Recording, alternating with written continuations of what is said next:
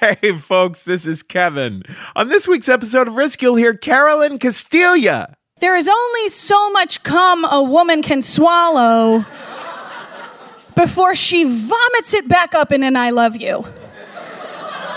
That and more. But before that, I just want to say this holiday season, Sock Club is delivering the perfect gift experience. Quality American made socks that are sent straight to your loved one's door, featuring different designs and a personal note every month. This is the gift that keeps on giving all year long. I've received these Sock Club socks. I've been getting compliments for them. They fit beautifully. They're so comfortable. The designs are so cute. Go to sockclub.com and get 15% off using the discount code RISK at the checkout. Give Sock Club this holiday season. And speaking of holidays, With the holidays almost here, you don't have time to go to the post office. It will be packed with so many people you'll want to scream, so use stamps.com instead. You use your own computer and printer to print your U.S. postage for your letters and packages. We use stamps.com. Why don't you use stamps.com? Right now, get this special offer when you use my promo code RISK. It's a no risk trial, and we know that's just confusing. Plus a $110 bonus off with a digital scale and free postage. Go to stamps.com before anything else. Click the mic on the homepage and type in risk. That's stamps.com. Enter risk. now here's the show. Hello,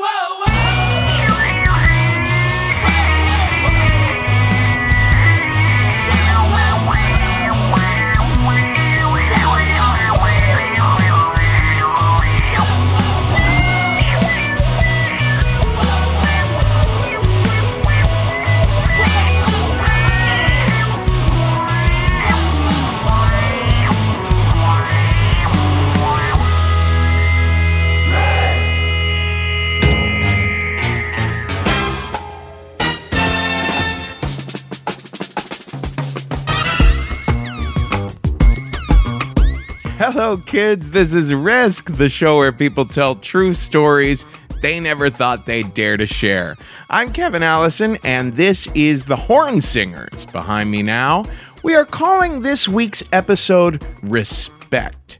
Four stories that hit on that very precious word in very different ways.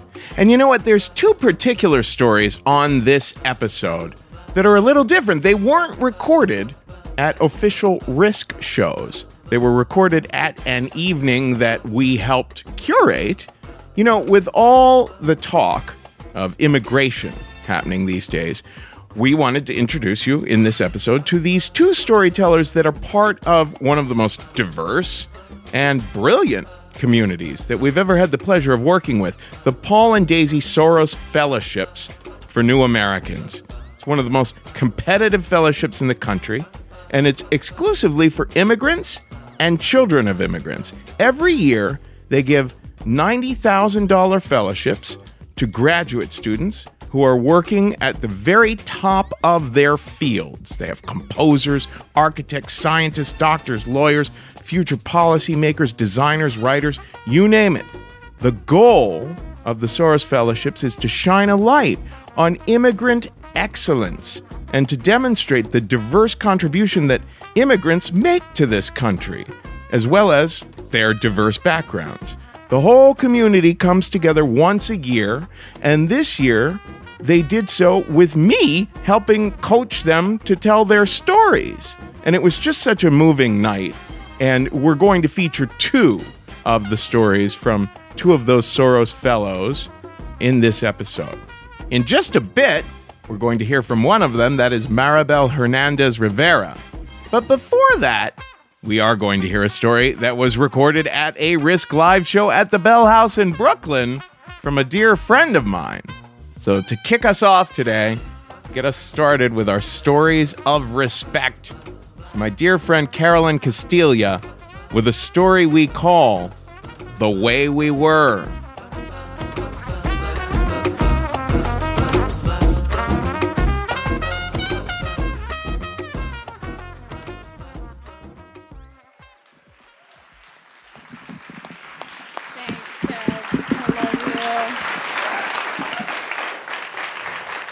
Hi, everybody. Oh, you talk. It's cute. Somebody came and they were like, I'm going to get on the podcast, damn it. Oh, hi. Uh, it was you. It's good. Um, so, back in the summer of 2011, uh, I had just moved to Brooklyn with my then five year old daughter, and I was going to start a new life after my divorce. And part of starting this new life meant that I had to finally, for real, for sure, totally without chickening out, finally start going to therapy and uh, deal with the childhood shit that had been holding me back my whole life. So I start going to therapy, and I realize pretty quickly in, after a handful of sessions, maybe I don't need to do comedy anymore. Maybe I'm gonna quit. Because once you start paying a professional to listen to you talk about your problems, it makes you question why you do it at strangers for free. Uh, so that was on a Tuesday, my therapy session, and I didn't have another show booked until Saturday. And I decided I was going to take those four days and kind of sit in silence and figure it out. And I told myself, all right, on Saturday, I'm going to do the show. And if I love it, I'm going to keep going. And if I don't, then we'll take it from there. So I go to the show. It's up in Inwood, the tip, tip, tip, tip, tippy top of Inwood, you know, that only you would go to if you were a comedian who desperately needed to tell jokes in a bar. Uh, and it's at this grungy Irish pub that hasn't changed since the 1950s. There's a bar, there's seats at the bar, and then there's kind of this half wall in between the bar and the showroom where there's seats and the audience is looking up at you. But you got to perform for the whole space because everybody at the bar can see you, and if you don't get them, they're to talk through the show and ruin the whole thing, right? So I get on stage, I start fucking with the crowd, I start doing my material. They're fucking loving me. I'm loving it. I'm so pumped. I feel so powerful just holding that dick mic in my hand. You know, and I look down and I just see my tits in this t shirt that I'm wearing, and I'm like, ah, my tits are great. Fucking, my tits are so great. My jokes are great. I feel so great. You know. And I look out at that moment and I see this guy in the center of the crowd. And he's looking up at me and he's just beaming, right? He's got this beautiful face and he's laughing and smiling at me, looking right at me, you know, like he loved my set and I mean my jokes and my rack. And he had beautiful brown skin and he's wearing this brightly colored dashiki. And he looked familiar to me now, it turns out I had actually met this guy before because he was a friend of a friend who was on the show, but that's not the only reason why he looked familiar to me. He looked familiar to me, right? So I was like, we're, we're going to have something, right? So after the show, mutual friend, this guy, we all hang out, we agree, I'm going to drive everybody to Brooklyn, and we're going to go to this dive bar by my house. Now, because I'm not quitting comedy, it turns out I have a show there on Monday. So I'm excited to go see this bar for the first time. I've never been there. We get there. The guy that I have a crush on walks in. So fucking cool. Like he knows everybody at the bar. He's charming as hell. He's laughing. We're getting free drinks. I didn't know that meant he was an alcoholic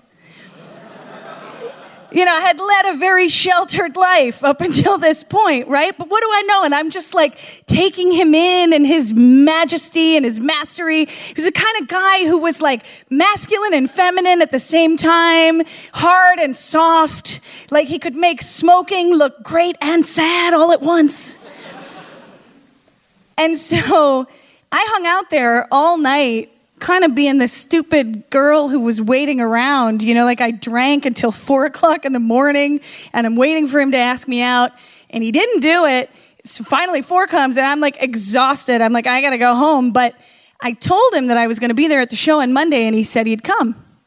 So Monday comes, I put on my best dress, tight on the titties, you know, so we can replicate the moment before. I do the show and he's there. And I'm so excited. I'm, I'm freaking out. I'm like overperforming a little bit, but he overlaughed. So I was like, it's meant to be. and then after the show, we hung out, uh, we drank. Finally, he asks if he can walk me home. And I say, sure. We get to my house and I say, would you like to come in? And he says, sure. And we walk in, you're right in my kitchen. It's a very small apartment, so if you're in the kitchen, you can pretty much see the whole thing. He's standing there trying to like look for something to do, and I'm like, well, you've seen the place, so I think you better kiss me now. And he did. And then he fucked the shit out of me for the next seven hours. now, when I say he fucked the shit out of me for the next seven hours, I'm not saying we fucked for two hours and slept for five, okay? I'm saying for seven hours, he tied me up into a pretzel and flipped me like a pancake. He did things to me that no one has ever done and no one will ever do again, okay? I felt things I know I will never feel again in this lifetime. He had moves from porn that doesn't even exist yet. Okay, at one point, I don't know where the fuck he got this, but he took all 10 fingers and laced them between all 10 of my toes. That's not a fucking move. But it's really something, okay? He just grabbed me like I was in stirrups and then went in. I was like, ah! uh, I, I died three times that night, you know? And then I asked him about that move later, uh, and he was like, Well, I figured if I was only going to see you the one time, I wanted to give you a night you'd never forget. Uh, except he said it using a word I can't say because the only N word I say is nice. Uh, and it was nice. so we kept seeing each other after that. And uh, you can imagine I fell in love with the guy right away. Okay, because the truth is, there is only so much cum a woman can swallow before she vomits it back up in an I love you. That's how that works. That's the trade off. Uh, so I was like, I love you. uh, here, I think you dropped this down my throat. uh, but he kind of broke my heart like right away from the jump because he only wanted to come over late at night. And one time he told me he'd be there at midnight and then he didn't get there till 2.30 and when he got there at 2.30 of course i let him in anyway because i didn't have any boundaries which is why i was in therapy right so i open the door he comes in i just sort of pout my way up the stairs he lays me down in my bed and he knew i was mad so he started speaking patois to me right in my ear and he was like how can you be such a harsh mistress? And I was like, Well, now I can't.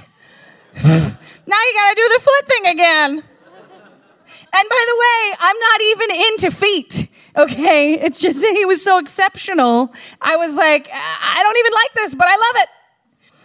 Which was pretty much the tone of our whole relationship. We did start hanging out during the day, though, eventually. And one morning, we're in my kitchen drinking coffee, and he's looking at the magnets on my fridge. And he sees this one magnet, and he turns to me and he goes, What the fuck is this? And I was like, What could possibly be on my fridge that would make anybody say, What the fuck is this like that? You know? So I walk over and I see it's the Confederate flag. Yeah. Now, black guy in the front row who just whistled. Uh, let me explain.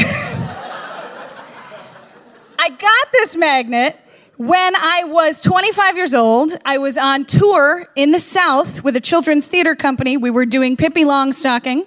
And at age 25, I was playing nine year old Pippi, the strongest girl in the world. So every day I'd wake up and I'd put this janky ass red braided wig on, you know, and I'd go out in front of a bunch of kindergarteners and sing, If you believe in yourself, you're sure to win.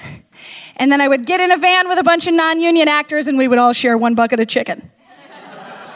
Uh, so when I saw this magnet at the souvenir shop in Alabama, I didn't think anything of it. To me, it was like, oh, I've been to Alabama. That's what this represents. I wasn't thinking, oh, this represents the Civil War. This represents slavery. This represents racism. Because I didn't know. And I was from the North and we just, you know, this was before the internet, right? we didn't know. Flash forward to this moment in 2011, and here's the black man that I'm in love with looking at this Confederate flag and saying, What the fuck? And I uh, immediately go, Oh, fuck, like I'm gonna throw it away. And I don't know why I wasn't thinking about the racism attached to that flag because when we were on tour in Alabama, one of the days we were setting up the set, our stage manager told us, Hey, guys, we got a bunch of visitors here with us this morning. They were convicts on work release. So the guy who starts setting up Villa Villekulla with me, he seems all right. So I turn to him and I go, What are you in for? He goes, Murder. And I was like, Oh my God, I really need the hammer back. Thank you so much. But what he said to me after that was, A black man comes to Alabama on vacation and he leaves on probation. I never forgot. I never forgot. It touched me. So when I saw this moment and this man and this magnet, it all came back, and I just immediately threw it in the trash. And he kind of looked at me, and we held hands for a minute, and we were like, all right. And uh, then we left. I took him home, got in the car, drove him up the street. We get to the top of the hill. There's a pickup truck with a Confederate flag bumper sticker on the back. And he goes, Hey, Carolyn, you see that? That's how you tell who the racists are. And I was like, Yeah, I got it. Now, we kept seeing each other after that, and I learned about what it was like for him to grow up in New York as a black man, how he got arrested all the time for shit his white friends never got arrested for. He had to spend the weekend in the tombs. And then we started hanging out with my daughter eventually, and he told me that he was afraid that if I left the two of them alone in public for too long, somebody would think that he kidnapped her because she's white. I never would have thought of that if he hadn't told me that. We did eventually break up. Uh, and it wasn't because of anything that an interracial couple goes through, uh, any difficulties an interracial couple faces. It was just because we wanted different things.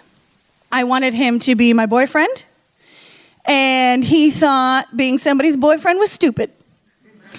Uh, now, five years ago, I was like, that's bullshit, okay? But five years later, at the end of my 30s, I'm like, eh, I kind of get where he's coming from because he didn't like the word boyfriend. He thought it sounded childish. And it does kind of sound childish, right? Like, I'm not going to be somebody's girlfriend. I'm not a girl, I'm a queen. you know? I'm trying to be somebody's queen friend at this point. I'm looking for my king friend. You know what I'm saying? I want us to walk down the street together and run into people and be like, oh, yes, we're very serious, royally. Uh, and, you know, five years later, I stayed in therapy. I learned that you can't fall in love with somebody and expect them to change or need them to change to prove that you're worth it. And the best news of all, I stayed in comedy and I just recorded my debut stand up album. I'm working on a TV deal and I think it's going to happen, you guys, because you know what they say. If you believe in yourself, you're sure to win. I'm Carolyn Castiglia. Thank you so much.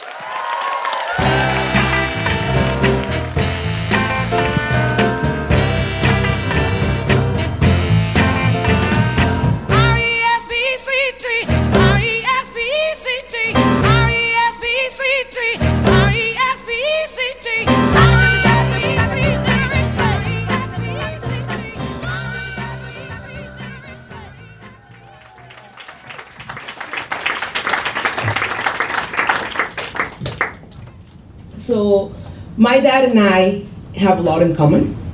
He and I both have black curly hair. He and I both love to dance. He met my mom dancing, and decades later, I met my husband dancing. We both are very strict about punctuality. Uh, his favorite phrase is El que se quedó, se quedó. so whoever's left behind is left behind. Um, but there's one big thing we don't have in common, and that is that I was able to become a naturalized US citizen, and he lived his life undocumented. So, my new American story begins when my dad decided to come to the United States. I was about nine years old. I remember that the day he left, he woke me up in the middle of the night. He kissed me and he said goodbye. I opened up my eyes, everything was dark, and then he was gone. I knew he was leaving to the US because days earlier we had traveled for about 12 hours by bus from Mexico City south to Poza Rica, Veracruz, where my dad was from. And we traveled there looking for a group of people who were going north. On those days when we went and traveled to those places, I remember going to so and so's house. I had never met those people. And we walked their roads. When we got to the destination, my mom and my dad would go inside of the house. They would close the door. They would close the shades while my two brothers and I stayed outside. We sit outside under the sun in the patio watching the chickens run around. Now I gather that the people we were visiting were coyotes, people smugglers. And I gather that the conversations that were had inside that house were about money, they were about logistics, and they were about the perils that my dad would face, which now I know were many. He used to tell me the story about crossing the desert. And this one time he was crossing the desert and then he had to jump into a hole. Now, in this hole, there were cacti, and he was stung by the cacti, but he had to remain quiet and remain still. Because La Migra was roaming around, immigration officers. They were looking for the undocumented, and he did not want to be caught. So I remember that story, and I remember growing up as a child in Mexico City, longing for my father the last few years of elementary school, I just wish I could be with my dad. And I couldn't because he was in the United States. And we couldn't speak by phone because we didn't have a phone in our house. My grandmother did, but she lived a few hours away, uh, so we couldn't do it often. But I remember the first time we came to visit my dad in the US. And that was a great time. My mom and my older brother were able to get a passport and a visa my younger brother and I, we couldn't. But that was okay. What my dad did is he arranged for a border mom to come pick us up on the other side of the US Mexico border. So this border mom came, met us in Matamoros at a hotel. She came with a guy, with a man. When I saw the man come in the hotel, I thought it was my dad. So I ran to my dad and I gave him a hug. Soon to learn that that wasn't my dad that man was there to let my younger brother and I know that to cross the border, we were going to pass as our border mom's children. So, of course, I was embarrassed. I was ashamed not to even remember what my dad looked like. It had been four years since I had last seen my dad. He left when I was around nine, and now I was around 12 or 13. So we go, we try to cross the border. It's July 4th my mom had decided you cross on July 4th because the Border Patrol are not paying attention. They are busy with the fireworks and they won't be asking you many questions. So we go to the border, and at the border, there's different lines for people who are not nationals and for people who are either residents or citizens of the United States. So my mom and my older brother go to one line, and I start walking behind them because I have forgotten what I had been told in the hotel in Matamoros all of a sudden I stopped when my mom turned around and with her glance reminded me that at the border she and I were not related. that at the border, she did not know me. So at that moment, my eyes watered. Luckily, my younger brother took me by the hand and we started following my border mom. Luckily enough, we crossed the border, no trouble. Then once we crossed on the other side of the border, we got on the bus that would take us to Houston, Texas, where my dad lived. So the first time we came to the US, I still remember how exciting it was. I remember we all slept on the floor in the little room where my dad lived. But even despite the tight quarters, it was the first time we went to a Chinese buffet. it, was, it was the first time we went to NASA, and it was the first time that we as a family went to the beach. I really, really had hoped that we were gonna stay with my dad. But after the period of authorized state for my mom and brother had expired, my parents decided that we needed to go back. They explained that being undocumented in the US was dangerous. My dad's biggest fear, you know, if we stayed, we would join a gang because some of his co-workers' children had joined gangs. So for him, that's what would happen to us.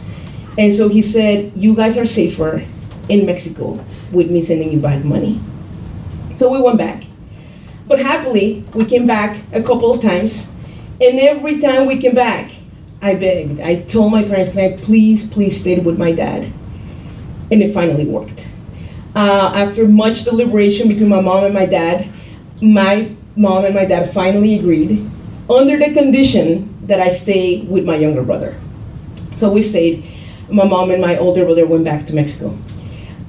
In the US, my dad's job was to be a warehouseman. As a warehouseman, he didn't have a set schedule. So we never knew when he would come out of work or not. But what we knew is that as soon as he got out of work, he would get into that car, and his car was not air conditioned. You couldn't even bring down the windows. But he would get into his car and can't find my younger brother and me, whatever it is that we were. And often that meant that it was halfway between home and school. Our school was about two miles away from our house, and we had to walk, whether it was cold, whether it was raining, whether it was hot, we just had to walk.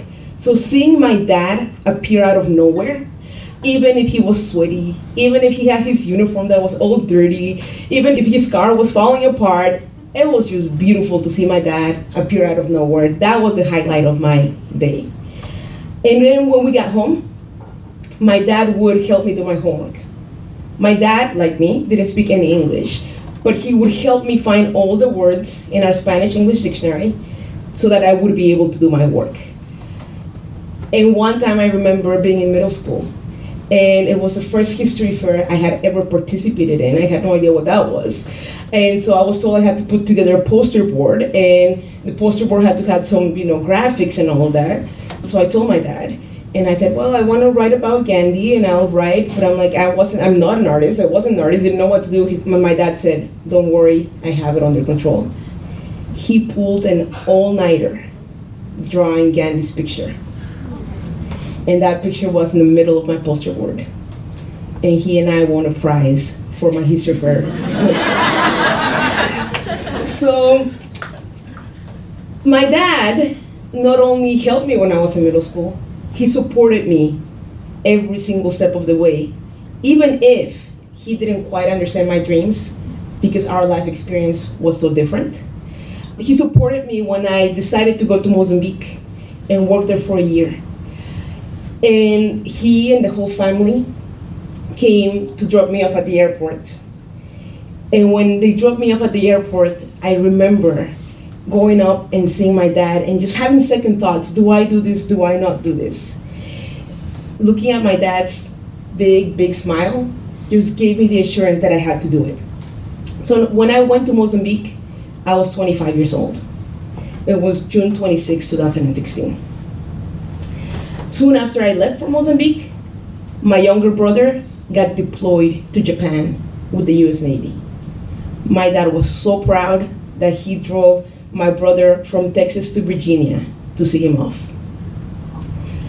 About a month after my brother was deployed to Japan, on October 18, 2015, I got a phone call at 5 a.m. Mozambique time. Now, I thought it was my dad going to wish me happy birthday because my birthday had been two days before. And I was ready to scold him and say, Dad, how dare you call me two days after my birthday? But it wasn't my dad. The person on the other side was my older brother. And his question was, Have you heard from dad?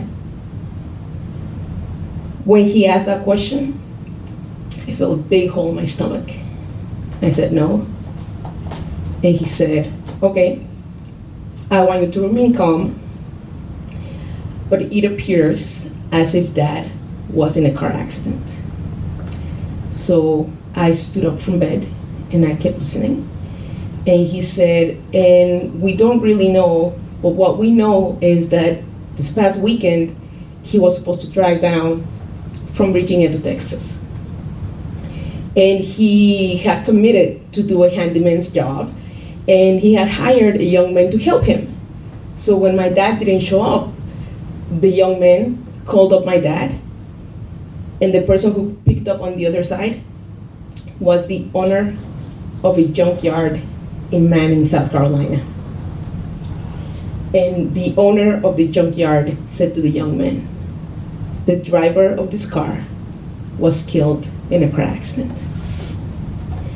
So the young man called my dad's wife, who then called my older brother, who then called me.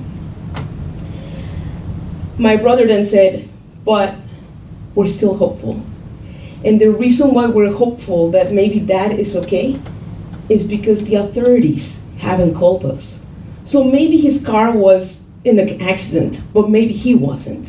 So please, please stay calm. And I said, okay. My older brother immediately flew to South Carolina to see what was happening. I went from Mozambique back home. My younger brother went from Japan back home. When my older brother got to Manning, South Carolina, and spoke to the police officers in Manning, South Carolina, the first thing he was told was, no habla español. And that's despite the fact that my older brother speaks English perfectly, despite the fact that my older brother's wife is Caucasian and she was with him. So then my brother requested my dad's belongings, and the officers refused to turn over my dad's driver's license. And then my brother asked for the contact information for the other people who had been involved in the head on coalition because that those other people had survived and they were unharmed. So we wanted to know what had happened, but the officers refused to give that information. When my older brother went from the police station to the morgue to recognize my dad's body, he was followed. We felt powerless. We felt unwanted. We kept wondering, how can it be that nobody called the family to let them know what had happened? How can it be that the Manning Police Department, that the coroner's office, that the highway patrol, nobody did anything to just pick up that cell phone and dial the last number, which in fact was my older brother's last number? How can it be that these people are treating my brother the way they're treating him? Is it because they felt that my dad was just another undocumented immigrant who had no family in the United States and whose family would never know what happened to him? We will never know. Now, I have to tell you that throughout my whole time in the United States, what I wanted the most was to help my dad go from undocumented to documented. And I hoped that by my going to fancy schools, by my brother going to the Navy, we were going to be able to do something about it. But we weren't. My dad died before we could do anything about it. Now, my dad used to have a phrase, and he used to say, Things happen for a reason. There's always a reason why things happen. And so, to try to understand why this happened, and I still don't know why, but I tell myself, well, this happened to inform the work that I do. I now work at the mayor's office of immigrant affairs. My job is to think of programs, to think of ways to help immigrants in New York City to better their life. Now, I wish I could have done that for my dad, and I can't. But I know that I can do it for other people. And when I think of my dad and I think of his favorite phrase, el que se quedó, se quedó, I think, okay, dad, you're gone. Y yo me quedé. I'm left behind. But I'm not left behind with no purpose. I am left behind with the purpose of helping other people who could be helped, who don't have all the benefits of having all these resources. So I couldn't help you, Dad, but I'm going to help others. Thank you.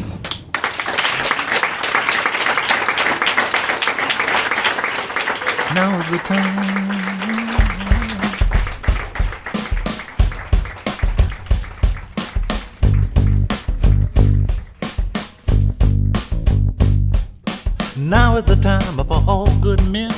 Together with one another. Iron out their problems and iron out their quarrels and try to live as brothers. And try to find peace within without stepping on one another. And do respect of the women of the world. Just remember we all had mothers. Make this land a better land in the world in which we live. and help each man And I know we can make it. I know that we can. I know done well we can work it out. Oh yes we can. I know we can. Can yes we can. Can why can't we if we wanna? Yes we can. Can. I know we can make it work. I know that we can. I know we can make it if we try. Oh yes we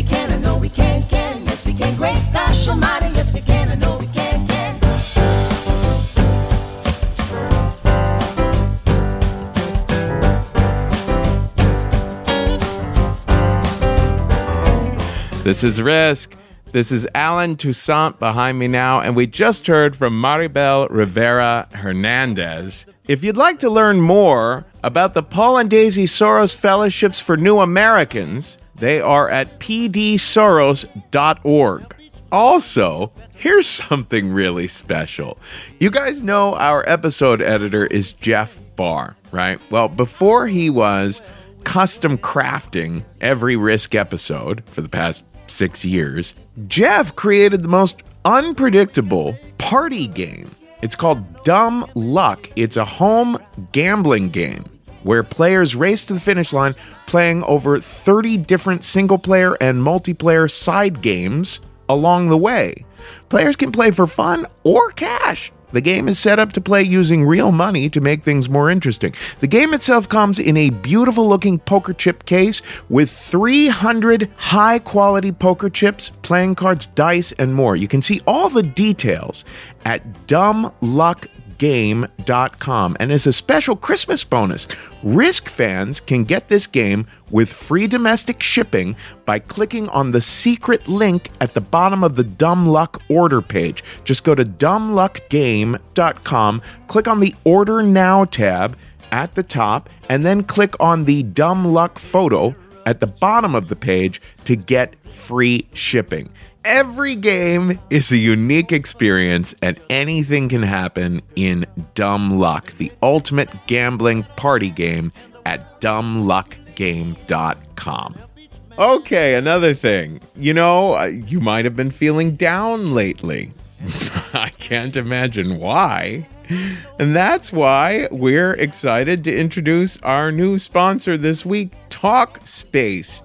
If you've ever thought about going into therapy, but found it too inconvenient, too expensive, too embarrassing, maybe to make it to an office somewhere, then give Talkspace a try. Talkspace is the online therapy company, and they make it easy to connect with a licensed therapist, handpicked just for you. For as little as $32 a week, using Talkspace, you can text, audio, and video message your therapist as much as you want. Your Talkspace therapist can listen to you vent about work or family, explore your relationships with the people around you, help you put you on the path to a happier life. To sign up and learn more, go to talkspace.com slash risk. And as a special offer for our listeners, you can use the coupon code RISK to get $30 off your first month and show your support for the podcast. Talkspace, therapy for how we live today. Now, in a little bit, we're going to hear from a fella named CalCo told a remarkable story at our show in Baltimore. Man, we had a wonderful time in Baltimore. First time ever in that city. Beautiful crowd, wonderful storytellers. And as you'll hear, CalCo really knocked it out of the park. But before that, we're going to get back to that evening of stories told with the fellows at the Soros Foundation. This one comes from Jason Kim, who is a writer for HBO's Girls and who you can find at waytooserious.com. Here is Jason Kim now with a story we call Read Me. Yes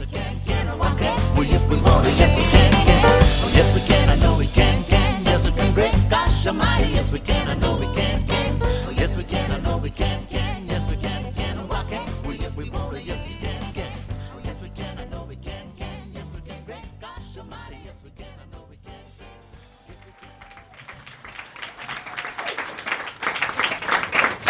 Hi guys.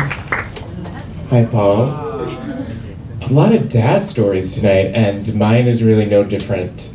Uh, this is a story about my father, a psychic, and a trailer park.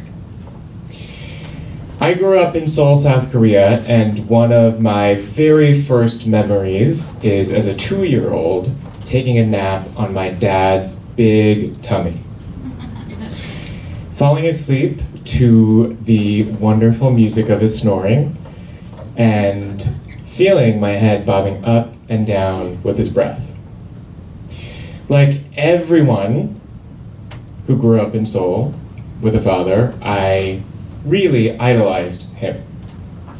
He stood very tall at five foot seven. He had this wonderfully aristocratic salt and pepper hair, which had a huge bald spot and he always wore a lot of tweed. He was an architect, and one of his favorite things to do was to buy a house, flip it, and then move into it. Now, I hated moving as a child. I hated packing, I hated unpacking even more, I hated moving furniture. It was a huge hassle for me. So, in order to grease me up, my dad would come home every time he wanted to announce this news with a plastic bag full of popsicles. So in 1996, when I was 10 years old, I heard the elevator door open, I heard my dad's footsteps, and I heard the rustling of the plastic bag, and I knew immediately what he was going to say. And sure enough, he came home and he said, Hey, we're moving to a new place. Get ready. It's going to be in two weeks. So I start wondering, okay, maybe this isn't going to be so bad. Maybe this time we'll move into a penthouse in Olympic Village, a nice mountain house with a great view. But two weeks later, my dad, my mom, and I get on a plane and we move 5,000 miles across the globe to St. Louis, Missouri. So I don't know if you guys have been to St. Louis, but there's really nothing there except for trans fats and segregation.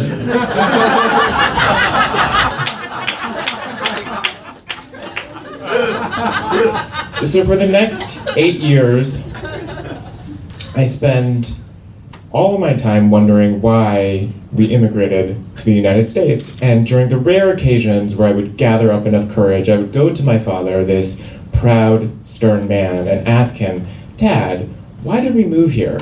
And I would always, without fail, every time, be greeted with complete silence. Sometimes, when he was in a funny mood, he would tell me to go up to my room and shut the door and stop thinking. so it's the day before I go off to college, and I decide that I'm going to try one more time. So I take my dad out to dinner at Applebee's, trans fats, and I sit him down across from me and I ask him, Dad, why don't we just go home?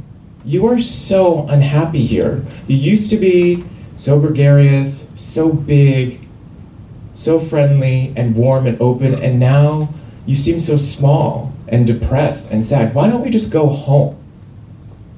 Why did we move here? And like always, he looks right at me and doesn't say a word, and I could feel my anger boiling inside, and I turn to him and I say, You are a terrible, selfish man. I hate it here. The next day I fly to New York with this question still in my mind. And so you would think that when your best friend decides to buy you a reading with New York City's most prominent psychic, the psychic to the Clintons, the NYPD psychic, the psychic whom the show Medium is based on, you would think that the first question out of my mouth would be, hey, why did we immigrate here? But no, because I do not believe in psychics. I am an immigrant, which means I believe in facts and hard work. So I go up to this psychic's apartment in the Upper East Side. She's wearing this gorgeous red tunic from Morocco. And we sit down, and she turns to me and she says, I had a great conversation with your ancestors last night. okay. Really? You did? You speak Korean? Ancient Korean? But she looks right at me and she, for the next hour, starts to tell me that everything I'm doing in my life has been completely wrong. So, as a side note, I should tell you that at the time I'm in college, I am about to apply to business school. I am a week away from accepting an offer to work at Citibank, and I have decided that I'm going to spend my entire life wearing loose fitting suits and kind of ugly Oxfords. No offense to everyone here in this room a bank. Sorry. So for the next hour, Patricia the psychic proceeds to tell me, honey, you are not going to go to business school. You should really get it together and be an artist. And not just any kind of artist, a writer. And not just any kind of writer, I think you'd be very good at writing dialogue. Uh huh. By the way, I'm sorry to tell you that in the next couple of years, you're going to get sick. You're going to have some lower back pain after, but it's going to be fine. Also, I think you're drinking too much coffee and eating too many bagels. and lastly, I know that you've always wondered why you immigrated here. And I have to tell you that it's because your father got in a fight with his brother. Now, I don't know if you guys watch TV, but I watch a lot of Shonda Rhimes TV shows. Always a moment in every single one of her shows, in every episode, where the female protagonist, who's usually wearing a lot of Gucci, has been trying to solve a mystery, and at the very end, hears something, and everything clicks into place. So at that moment, I stand up from the table, I look at Patricia, and I tell her, See, this is how I know that you're a fraud because my dad doesn't have a brother. My dad has a younger sister. So thank you and goodbye. And she proceeds to get up and she looks right at my face with her piercing eyes and she says, I'm right, and by the time you realize it, it's going to be too late. Okay.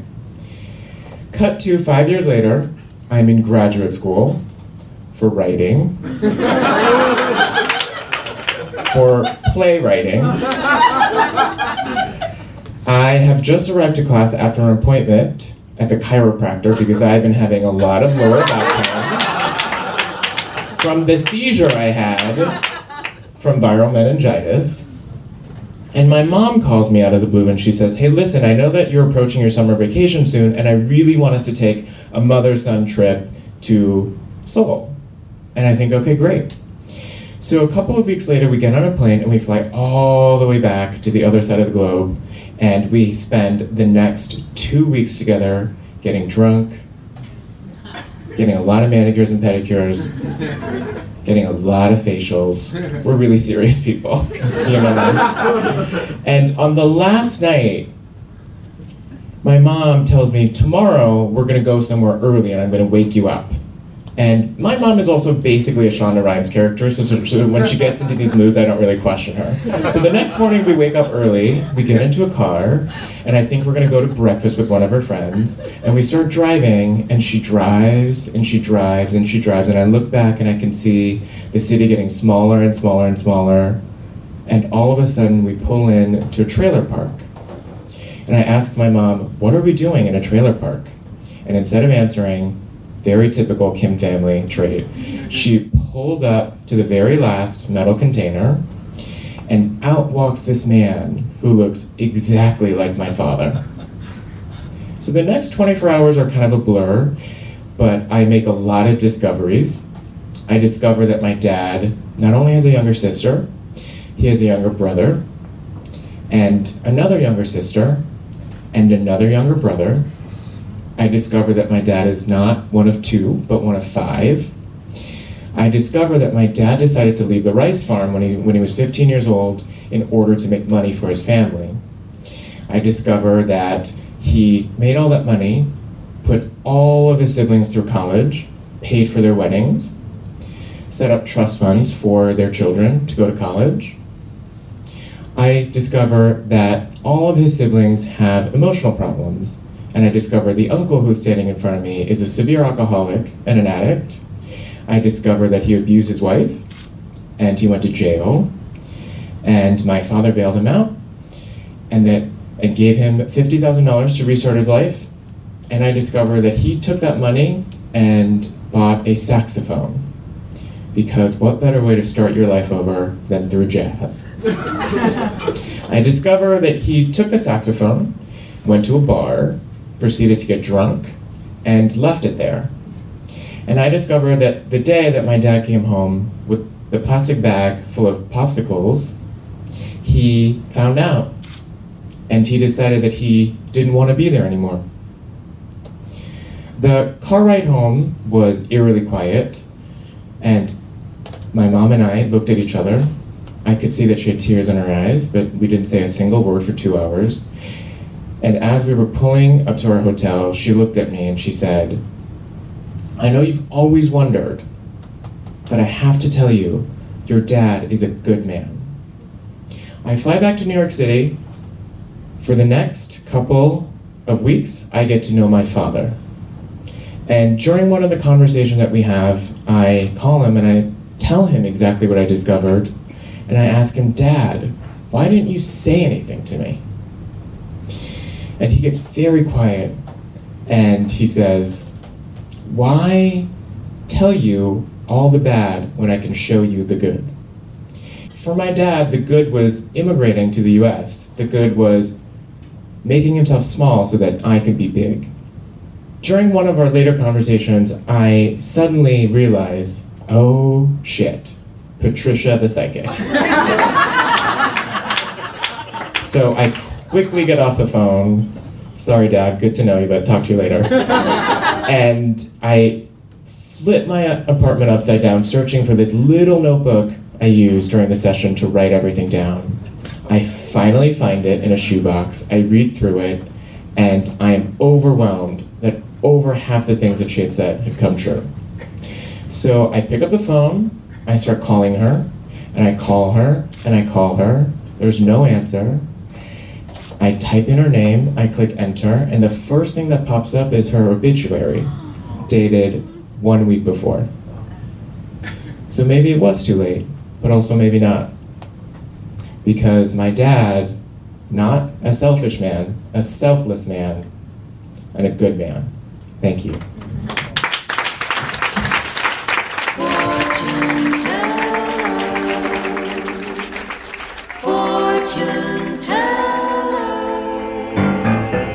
Wow.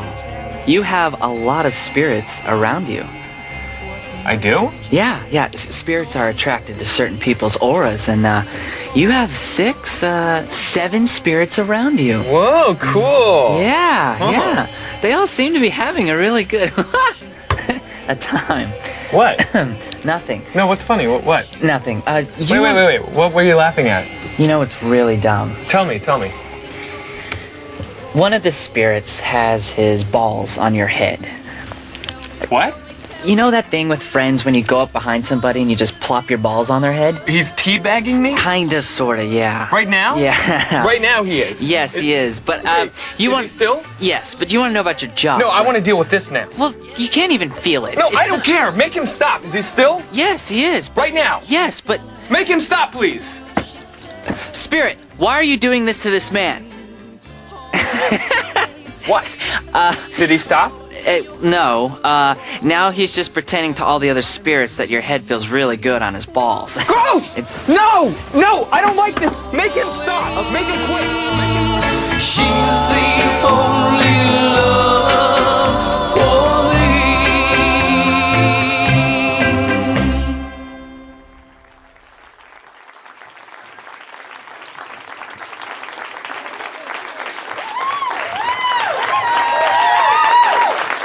Good evening. Good evening.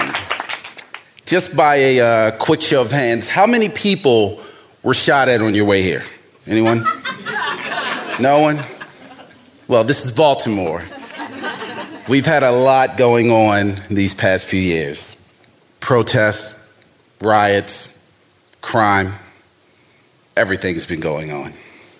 I myself was a victim of violence here in Baltimore. Go figure, young black man growing up in Baltimore, 19 years old. What are the odds? but what are the odds when the young man is an A student, honor roll, churchgoer, choir, orchestra, great friends? It's pretty scary. About 25 years ago, a buddy of mine, Joe, was at his house and we decided after hanging out all day that we were going to go and go see our girlfriends. Pretty late, about 9, 10 o'clock at night, near Mondawmin Mall. Yeah, know, right? I said I was an honor roll student, not the smartest guy in the world.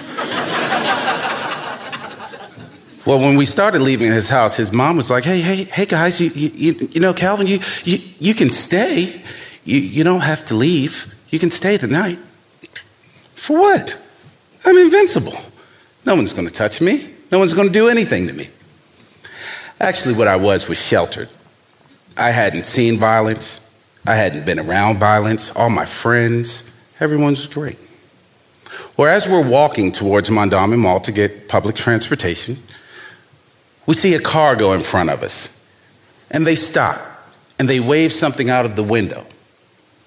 My buddy Joe says, Hey, hey, hey, hey Calvin, I, I, I think that's a gun. In my mind, I'm like, Well, I don't live around here. They don't need to shoot me. Joe? Oh, no, no, no, no. They, they don't need to shoot me either. So we continue walking. And at that time, we're talking about Bad Boy, and, you know, that was hit down there. And all of a sudden, I hear firecracker. And then I feel something hit my arm. So I turn around to see what's going on, and I hear the screech, but I don't see anything behind me. The screech was Joe running. For my white brothers and sisters, when one of us runs, we all run. so I start running, just heading towards Mondawmin Mall. So as I'm running, I feel my arm is a little wet. I'm wondering what, what, what's going on, but I'm still running. And as I look down, I see a hole in my jacket. And the only thing I'm thinking is, oh shit, that was the most powerful water gun that I've ever seen in my life. This was when the Super Soakers was out. You remember those? I was like, fuck, I gotta get me one of these shits. So as I'm running, I'm still running, and something's not right about this Super Soaker that hit me. Because my mom would never let me buy anything that's going to damage anyone or damage anyone's clothes. So I run down into the subway in Mondawmin Mall. I pull up my sweatshirt sleeve and I see the bullet holes, the entry and the exit wound. And I see the blood. Immediately, I'm, oh my God, I've been shot! Uh, what, what am I, what am I gonna do?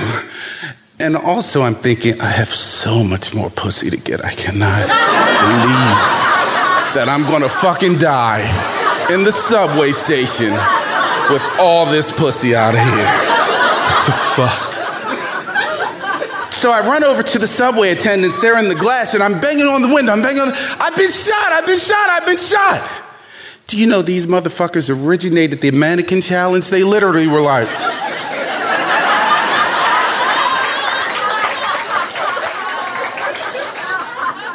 So you motherfuckers aren't gonna help me, I see.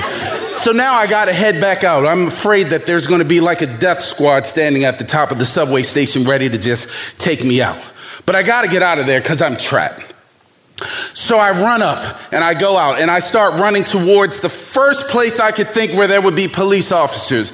And that's North and Pennsylvania Avenue. And if you're familiar with it, we all know that there are no police on North and Pennsylvania Avenue, but I was going to run there anyway. So as I'm running, I hear Calvin, Calvin, Calvin, mall security, mall security is here. Come, come on over, come on over.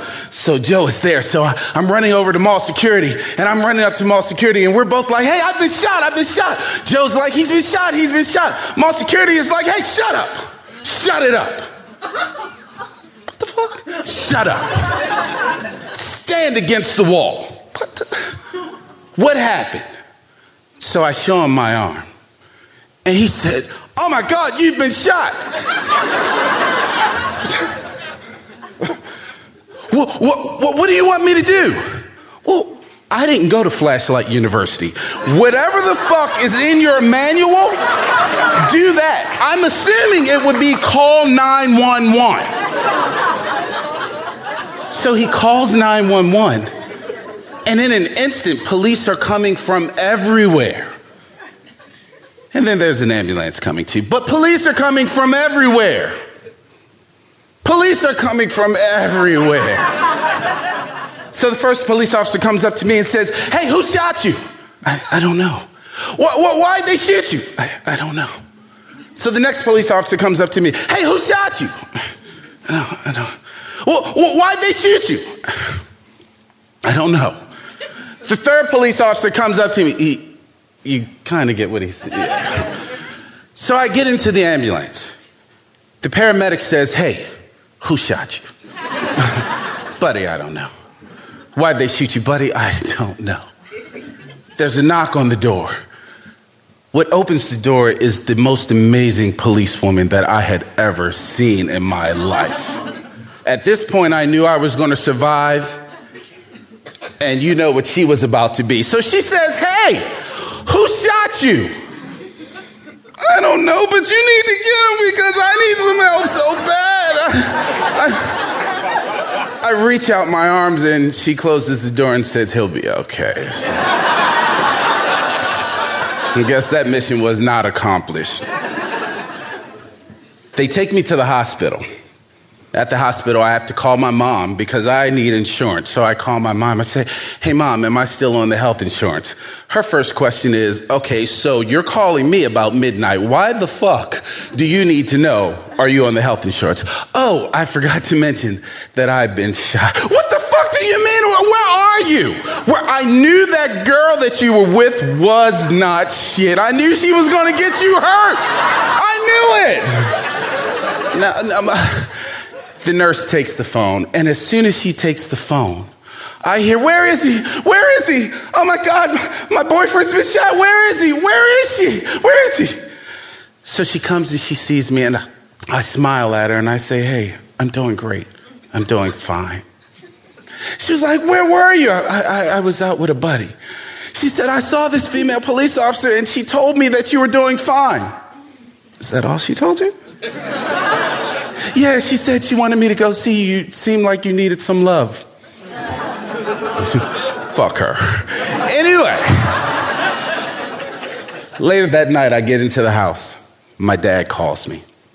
And he says, Son, I, I know you've been shot and, and I know you're okay. And you're always going to be okay because you're my son and I love you. And I said, Hey, Dad, you know, it, it's no big deal. It's not a big deal. And he cuts me off. He said, It is a big deal, son. You could have died tonight. I could have lost you forever. And that would have killed me. Hey, Dad, but it's no big, son. It's a big deal. You need to take better precautions. You don't need to go out late at night. This is a dangerous city. We hang up the phone. I made the news actually. It was on Channel 45, so I'm watching myself in the ambulance going like this.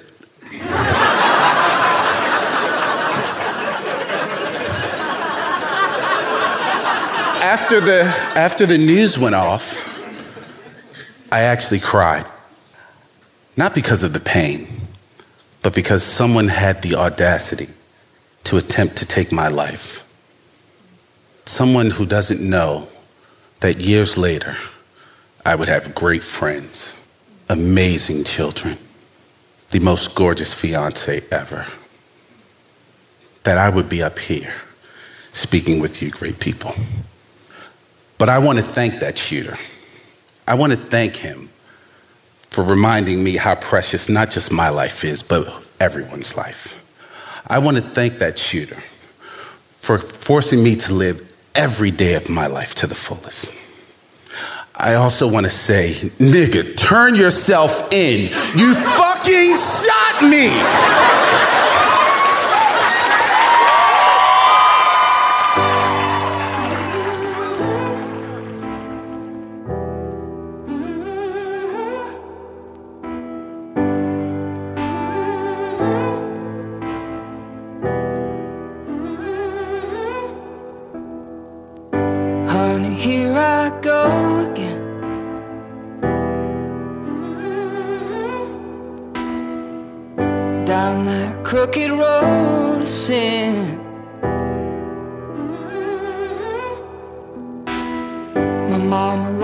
Me out again.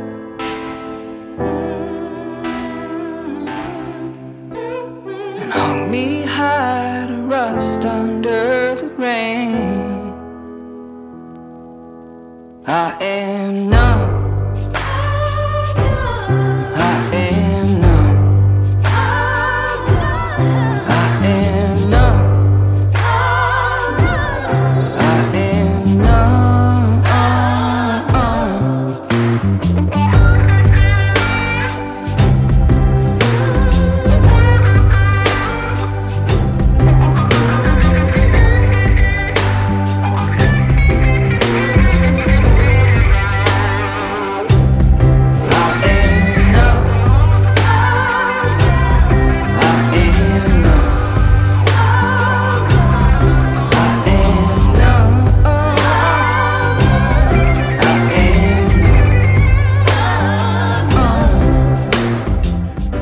is all for this week's episode, folks. This is Max Jury behind me now, and we just heard from CalCo. Hey, thanks again to Sock Club for sponsoring today's episode. Sock Club provides a little gift with a big impact that's sure to make you look like an expert gift giver. Each package includes quality American made socks, a customizable gift message, and a printable membership certificate, so all you last minute shoppers are covered too. Just for listeners of Risk, Sock Club is offering 15% off subscription. So go to sockclub.com and use the code RISK at the checkout. Give Sock Club this holiday season. And you're probably wondering where Risk is coming next. Well, on December 14th, we are back at the Bell House in Brooklyn. Hey, if you live in New York, come on out to our Bell House shows. Those are so wonderful. We've got so many great people who do the show. The Bell House is just a wonderful venue, and there's nothing like seeing Risk live. So, December 14th, we are at the Bell House in Brooklyn. December 15th, we're in Detroit. Detroit, Michigan. Come on out, Detroit. You can find out all this information on our tour pages at risk-show.com slash tour. On December 16th, we're in Milwaukee. We'll be at Colectivo Coffee there in Milwaukee. Come on out, December 16th, folks in Milwaukee. On December 17th, we will be in Los Angeles again, there at the Bootleg Theater. That should be a great night. And January 25th, we're back at the Bell House again. January 27th, we are in San Francisco at the Swedish American Hall. That's going to be a big show. A lot of big names on our San Francisco show on January 27th. And on February 17th, we're back in Carrboro, North Carolina. We're still taking pitches for that one. The theme that night is What? And uh, you can pitch us at risk-show.com slash submissions. And whenever you're wondering where we're coming next, go to risk-show.com slash tour. And if you don't already know, we teach storytelling too. Now, what is there to gain from storytelling training? Well, Some people take storytelling workshops just to kind of look through their memories, you know, uh, like journaling, uh, kind of exploring what it is that they might want to share about. Other people want to get over shyness and learn how to communicate more compellingly. Business people take storytelling workshops in order to learn how to persuade and to speak in a more human and emotional way that holds people's attention and convinces people to come along on a certain mission. At thestorystudio.org, we teach video courses that you can take in your own time, or one on one training over Skype or our in person workshops where you can try stories out with other people, or of course, our corporate workshops where we can come to your staff to work with you on stories that help to spread the word about what it is that you do. All of that can be found at thestorystudio.org. And there's plenty of other ways to get involved with Risk itself. Follow us on Twitter and Facebook at Risk Show comment on the show at iTunes or on the comments pages, the, the listen pages for each episode on our site. Pitch us your stories. We are always taking pitches, no matter where you are in the world, at risk-show.com slash submissions. And finally, spread the word. We have relied since 2009 on people spreading the word about how wonderful this show is. Nothing is more important to us than that that word of mouth. Share the show with your friends. Folks, today's the day. Take a risk.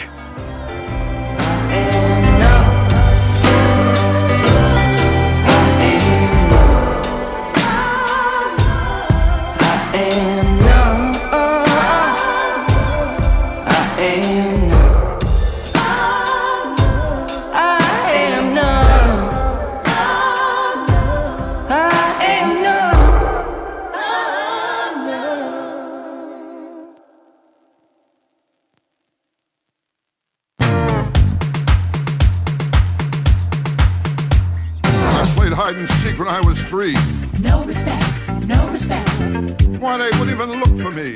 no respect, no respect, I was an ugly kid. I never had fun. no respect, no respect, They took me to a dog show and I won. no respect, no respect, When I was born, I brought no joy. no respect, no respect, My old man said he wanted a boy. no respect, no respect, I was an ugly kid, always alone. no respect, no respect, Halloween, I had a trick or treat over the phone. no respect, no respect.